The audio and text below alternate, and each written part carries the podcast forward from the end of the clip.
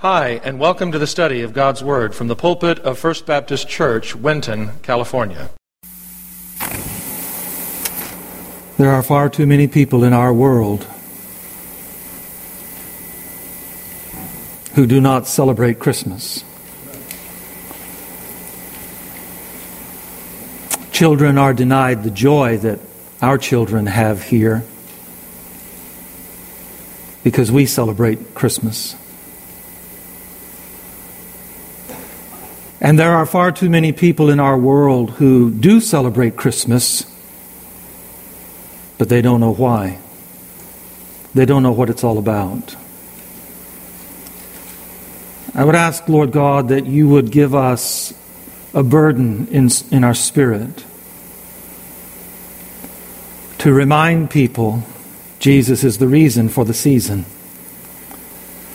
To remind people that Jesus is the greatest gift that God could give humanity, and humanity has the greatest gift it can ever receive in Jesus.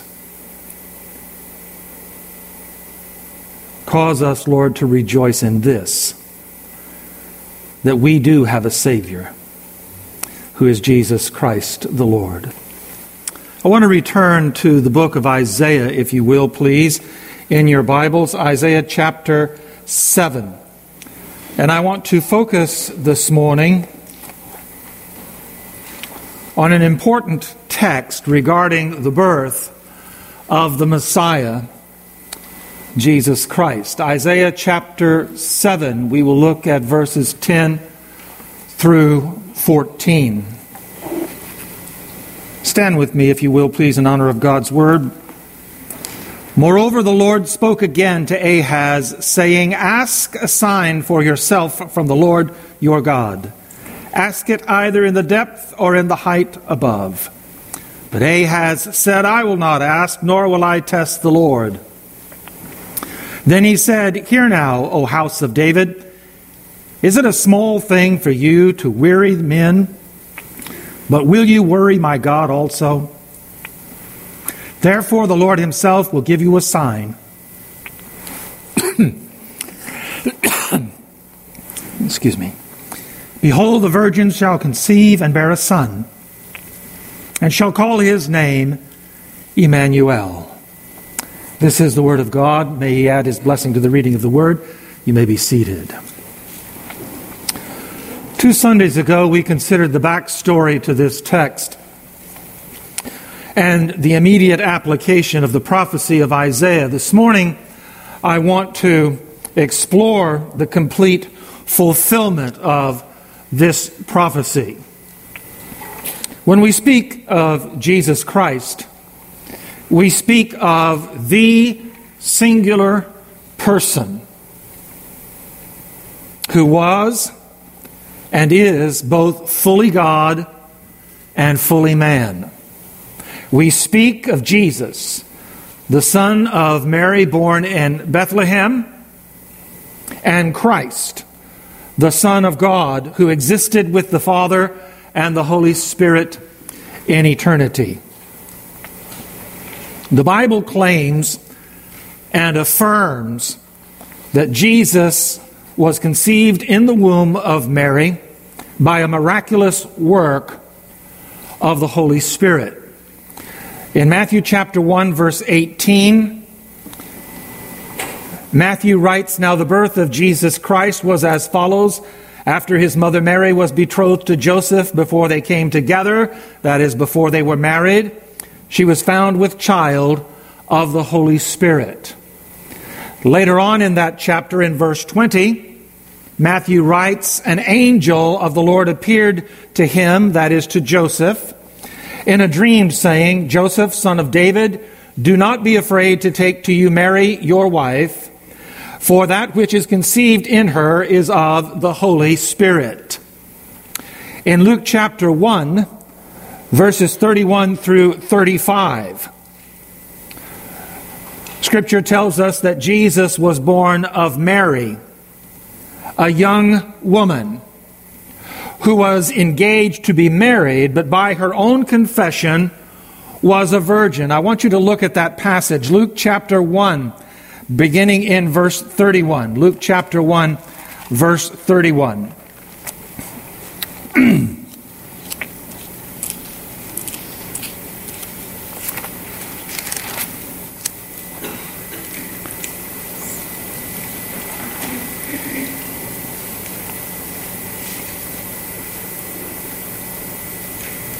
And behold, the angel said, Behold, you will conceive in your womb and bring forth a son, and shall call his name Jesus. He will be great, and will be called the Son of the Highest, and the Lord God will give him the throne of his father David, and he will reign over the house of Jacob forever, and of his kingdom there will be no end. Then Mary said to the angel, How can this be, since I do not know a man? And he responded to her. The angel answered and said to her, The Holy Spirit will come upon you, and the power of the highest will overshadow you. Therefore also that Holy One who is to be born will be called the Son of God. By her own confession, she was a virgin. She was a young lady who had not known a man. It's consistent with the prophecy of Isaiah chapter 7 and verse 14. Therefore, the Lord himself will give you a sign. Behold, the virgin shall conceive and bear a son. Now, I'm sure you have run across those individuals or you have read uh, articles or maybe even watched certain programs on television as the Christmas season comes along that individuals have really downplayed the idea of Mary being a virgin and conceiving in her womb uh, by the power of the Holy Spirit the Christ child. And many will say, because they do not believe in the virgin birth of Christ, they will say that the young, the, the word that is used in these texts is basically young maiden young maiden and not necessarily virgin. In most instances, though, the words young maiden in the Hebrew Old Text is Betula or Nara. Betula or Nara. In such texts, though, the word is qualified by stating that the young maiden was virgin or had not known a man. In Genesis chapter 24, verses 12 through 16, Abram's servant had gone to Mesopotamia to find a future bride for Abram's son Isaac. And on the way, Abram's servant asked God, he prayed to God to send him to a young woman. In verse 14, the word young woman is Nara. Nara. This young woman was to be Isaac's wife, Rebekah. Now, when Rebekah appeared, the servant called her a young woman in verse 16. Again, the word narah. And, but it was qualified by the words virgin. Later on, she was identified as Betula. Betula, a young woman. But it was qualified as well with the words, whom no man had known, or who had known no man. So in Isaiah's prophecy, as in the words of uh, Matthew and Luke, as in the words of uh, Moses as he wrote these accounts in Genesis, we have several different names for a young woman, a young maiden, a young girl. And the names in the original texts are varied, but they are qualified in the text by saying either virgin or one who has known no man. In Genesis chapter 24, verses 42 through 44, Rebecca is referred to as a virgin, and the word here is Halma. Halma. A young woman who has had no sexual relationships. In Exodus chapter 2, verses 5 through 8, Pharaoh's daughter, when she went down to the Nile River to bathe, she was attended by servant girls. And in the Hebrew, it's called Nara, young girls who did not know a man. Moses' sister herself is called a maid, and the word is halma, virgin. So when Pharaoh's daughter comes to the Nile River to bathe, she's attended by young maidens, young servant girls who were uh, sexually pure. And she finds this basket in which there is the baby Moses. And that basket is attended to by Moses' older sister, and she is called Halma.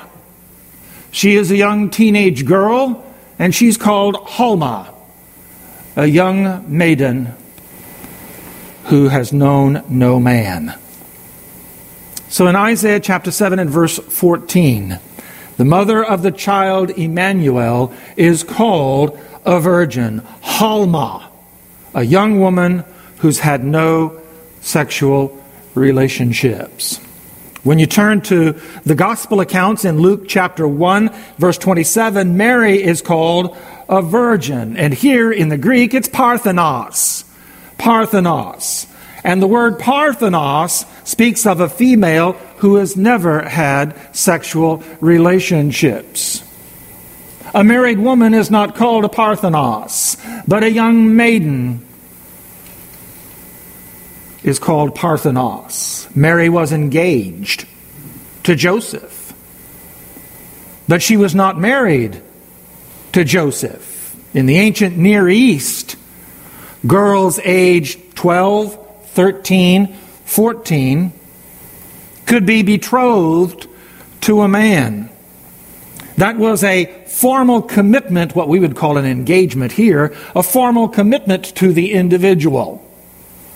And after a year or so of dating, getting to know one another, planning the wedding, setting up the household, uh, these two individuals would see each other, talk to each other, would go to synagogue together, so on and so forth. But there would be no sexual contact between the two.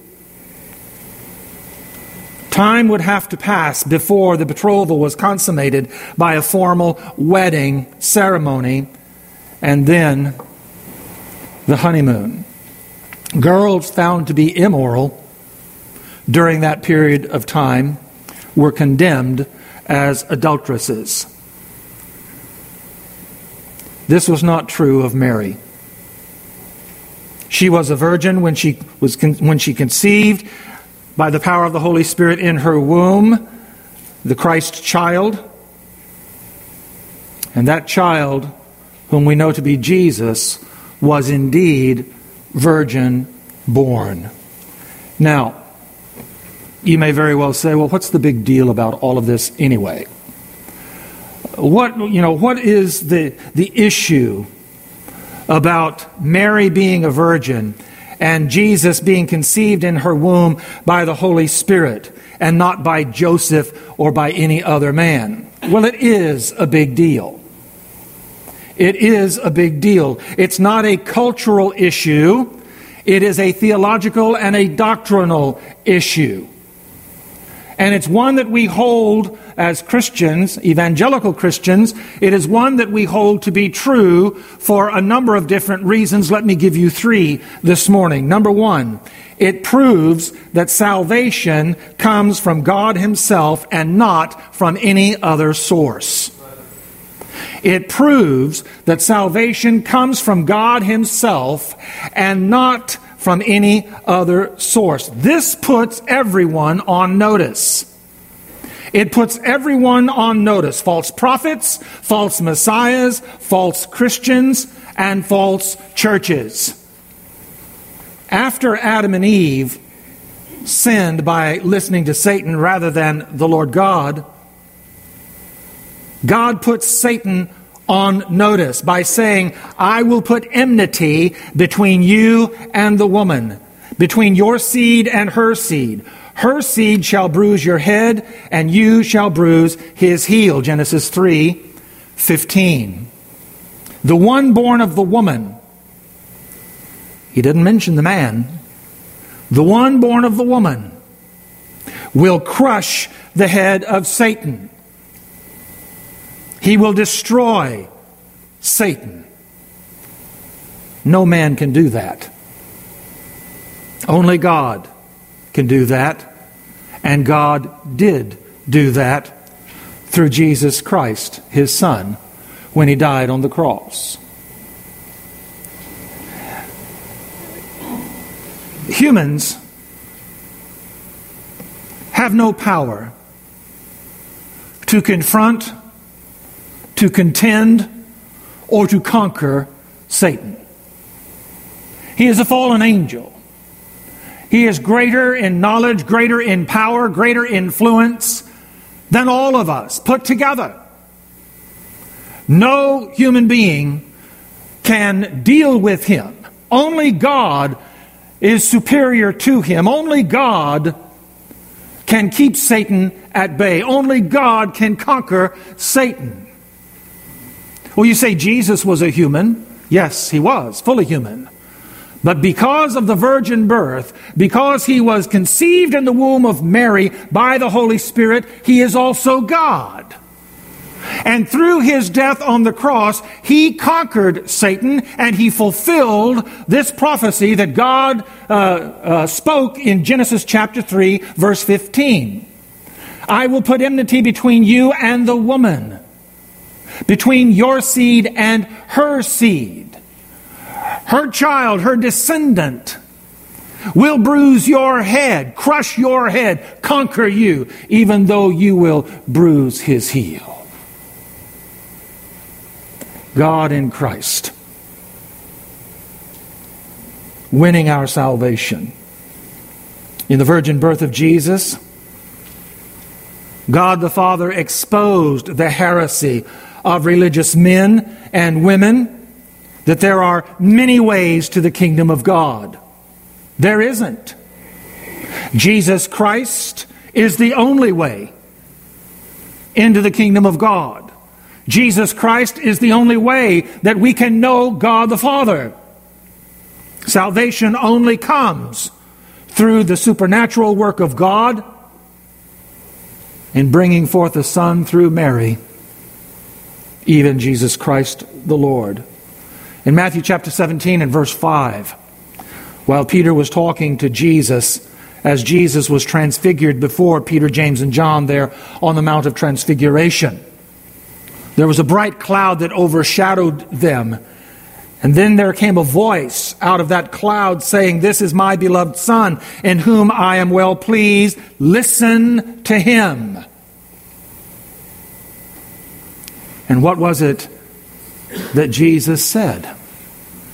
Jesus called himself the Son of Man, a messianic title, Son of God. He called himself Son of David, another messianic title, Son of God.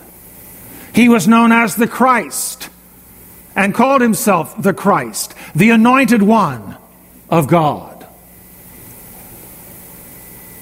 But he made it very, very clear in John chapter 14 and verse 6 when he said, I am the way, the truth, and the life. No man comes to the Father except through me. How do we know he spoke the truth? How do we know that Jesus was right in everything that he preached and taught? How do we know that indeed he is the Son of God? We know Three days after his crucifixion, God the Father raised him from the dead. And that was the sign of God's approval upon all that Jesus Christ was and all that Jesus Christ did. It was the sign that God has given to all of us that He is indeed the Christ, the Son of God, the only Savior whom God has provided for a sinful humanity to be saved. Second, The virgin birth of Jesus Christ made possible the unique joining together of the full deity and the full humanity in one person. No other individual like Jesus Christ. He is the only one in which all that God is and all that man is is united in one person divinity and humanity.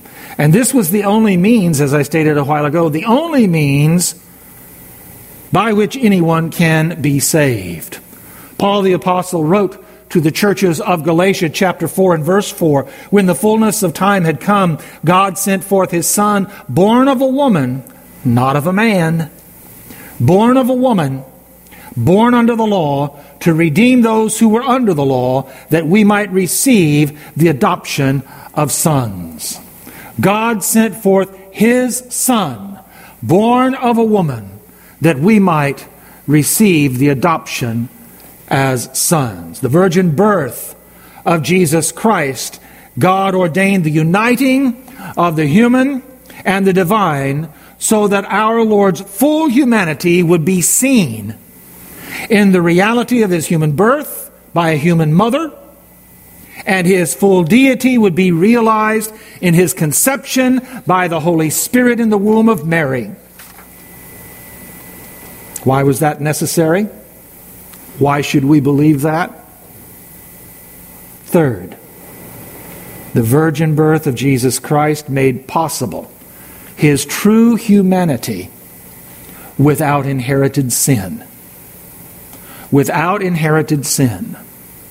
There's never been an individual born that hasn't been born with a sinful nature except Jesus except Jesus. Scripture teaches us that from Adam to this very day, every person born into human existence was born in sin, except Jesus.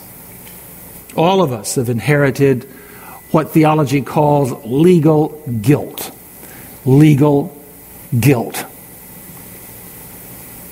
We've inherited legal guilt through sinful, fallen nature inherited from Adam. Some churches call this original sin. We call it legal guilt. That means we're all guilty of sin. Listen, we're all guilty of sin not because we're inherently sinners, but we are sinners because we sin. We are inherently guilty of sin, and that is proven by the fact that we do sin. That's legal guilt. If an individual in court is legally guilty of something, it's because the prosecutor has proven that the person was guilty of the crime. We are legally guilty of sin because God has proven to us, and we've proven to ourselves, that we are sinners. We sin. We rebel against God. There's no question about that. The fact that Jesus was not born of the seed of man means that the sinfully corrupt line of man from Adam to today was interrupted temporarily. Interrupted. Wayne Grudem says quote, Jesus did not descend from Adam in exactly the same way in which every other human being has descended from Adam, end quote. There was something about Jesus that was inherently different than you or me. And that was because he was not born of the seed of Adam, he was born of the Virgin Mary. The legal guilt as sinful human beings and the moral corruption that's inherent in all of us was not inherent in Jesus Christ. King David was right. In his penitent psalm 51, when he said in verse 5, Behold, I was brought forth in iniquity and in sin, my mother conceived me. What he meant was, I was born in sin because I was conceived in sin. His inherent sinfulness was the root and the source of his actual sin. But that's not true with Jesus. It's not true with Jesus. That's why the angel Gabriel said to Mary in Luke chapter 1 verse 35, the Holy Spirit will come upon you and the power of the highest will overshadow you. Therefore also that Holy One who is to be born will be called the Son of God. This child of Mary would also be the child of God. Conceived by the Holy Spirit, declared holy, sinless not from birth, but from conception. Sinless.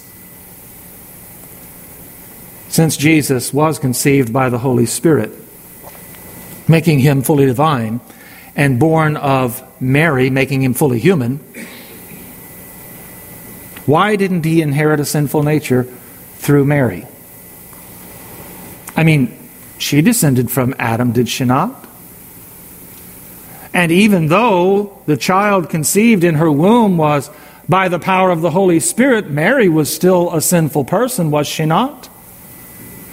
Now, some churches have tried to get around this, some theologians have tried to get around this by the doctrine of the Immaculate Conception, by saying that Mary was conceived sinless in her mother's womb, so Jesus, therefore, could be conceived sinless in Mary's womb. No. Mary was indeed born of the seed of Adam. It doesn't matter that the Roman church or any other church erroneously declares Mary to be sinless by virtue of immaculate conception. Mary understood that she was in uh, was a sinner in need of a Savior. Because in her Magnificat, in Luke chapter 1, verses 46 and 47, Mary sings the song to the Lord God, and she says, My soul magnifies the Lord, and my spirit has rejoiced in God, my Savior. If Mary had been immaculately conceived, she would not have been a sinner. She would not have declared the need for a Savior. But she understood and that was, that's why she was humbled when the angel of the Lord came to her and spoke to her about being the mother of the Christ child. She did not feel herself worthy. Why? Because she understood that even as a young teenage girl, she was a sinner. And was not qualified to bear the Son of the living God. So, why didn't Jesus inherit a sin nature from his mother, Mary? The answer is simple. The Holy Spirit prevented the sin nature to be transmitted to the Christ child. How did he do that? The answer is also simple. I have no idea. As a matter of fact, no one knows. I've asked individuals that question individuals who are far, far smarter than I am. And the answer always comes back no one knows. Scripture doesn't say, no one knows. How the Holy Spirit was able to create in the womb of Mary the human child that would become Jesus to be perfectly holy and, and sinless how was he able to do that? By the power of God, he was able to do that. What are the machinations that enabled him to do that? No one knows. Only God knows. And we can take up the discussion with him when we see him in glory. But what we do know is this the angel Gabriel, who was the messenger of God to Joseph and to Mary, stated that the child would be conceived by the power of the Holy Spirit, making him fully God, and would be holy from conception, making him fully human, but without a sin nature. Now, again, why is this important for us? because we cannot be saved without such a Savior. The only sacrifice that can completely satisfy God's justice in dealing with our sinful humanity would be absolutely impossible. If God did not provide for himself a sacrifice that could atone for our sin, a sacrifice that would fully satisfy, that would fully appease God's wrath upon the sinner, an unconditionally perfect sacrifice. We cannot provide such a sacrifice. That's why ancient Israel had to continue to bring a lamb or a calf or a dove before the Lord year after year after year after year, because no sacrifice of mankind could ever atone perfectly his sin before God. But God provided a sacrifice. God provided a sacrifice that was perfect and was able then to satisfy the justice of God over man's sin and to satisfy the wrath of God upon every man who does sin. Only God could produce such a sacrifice, and He did. Only Jesus Christ could be such a sacrifice, and He willingly became that sacrifice for our sin. And that allows us to be able to say with the Apostle Paul, Thanks be to God for his indescribable gift. Amen and amen. Stand with me. David, come and lead us in a song. For those participating tonight, please be here starting at 5:30 to go over your presentations. Thank you. A very simple but powerfully true song. Emmanuel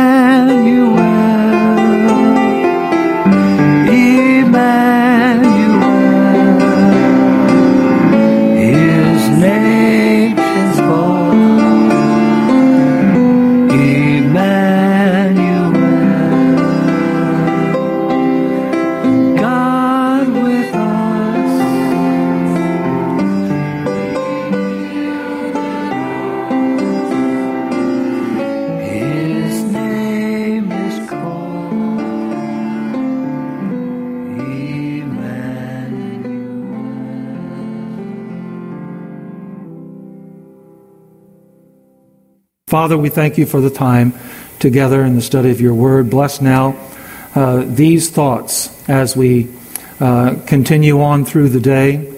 May we rejoice in knowing, Father, that this unique individual named Jesus is unique for a reason. His birth was unique, his life was unique. His sacrificial death was unique. He is indeed Son of God and Son of Mary. He is indeed the only sacrifice for sin. He is indeed the only way, truth, and life that leads us to you. Thank you for Jesus. Thank you for his birth. Thank you for his life. Thank you for his death. Thank you for his resurrection. And thank you, Lord, that someday soon he is coming again to receive us into his kingdom. In Jesus' name I ask. And all of God's people said, Amen. Amen. The Bible says, if you confess with your mouth the Lord Jesus and believe in your heart that God has raised him from the dead, you will be saved. If you've never trusted in Jesus Christ as your personal Lord and Savior, we invite you to call on him now and through a simple prayer of faith, give your life to him. If you're not attending a church that honors the Bible as the Word of God, we encourage you to locate and begin attending such a church in the area where you live. The message you have just heard was preached from the pulpit of First Baptist Church, Winton, California. For more information on the ministry of First Baptist Church, Winton, please visit our website at wintonchurch.org.